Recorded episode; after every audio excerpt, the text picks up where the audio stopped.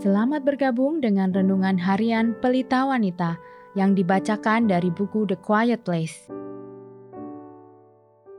Pembacaan Alkitab hari ini diambil dari Markus 1 ayat 35 sampai 39. Pagi-pagi benar, waktu hari masih gelap, ia bangun dan pergi keluar.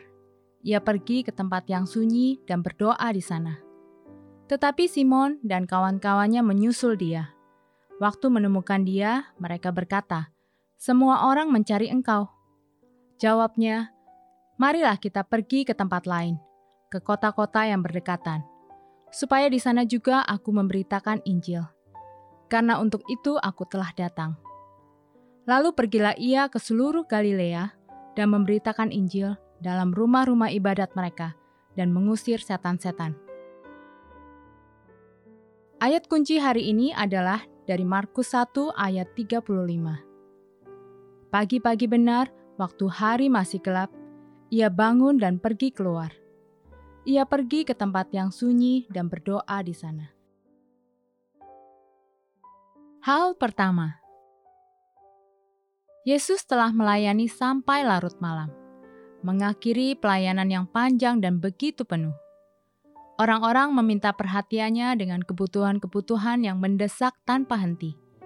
Karena mendengar kabar tentang kuasanya yang ajaib mengusir iblis dan penyakit.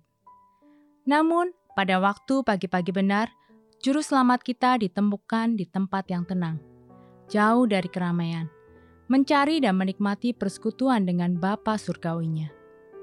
Ini bukan sesuatu yang harus dia lakukan.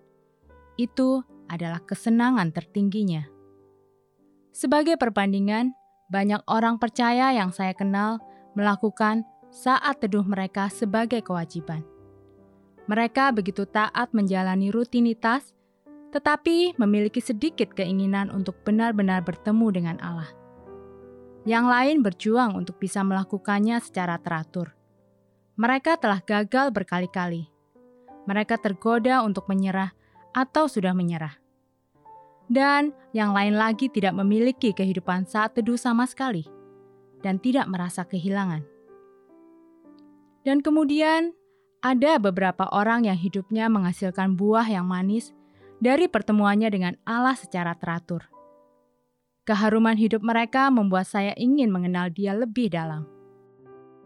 Anda tahu, lebih dari sekedar tugas bagi seorang Kristen, kebiasaan bersaat teduh setiap hari adalah kesempatan luar biasa untuk mengenal Allah semesta.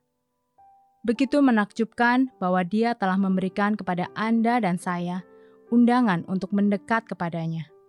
Berjalan dengan rendah hati dan percaya diri masuk ke dalam ruang Maha Kudus dan masuk ke dalam hubungan kasih yang bertumbuh dengannya. Yesus berkata, Barang siapa haus, baiklah ia datang kepadaku dan minum. Yohanes 7 ayat 37 Koleksi renungan harian ini adalah untuk jiwa yang haus. Itu adalah undangan untuk datang kepadanya. Jadi, datanglah dan minumlah dalam-dalam. Biarkan dia memuaskan dahaga Anda hari demi hari.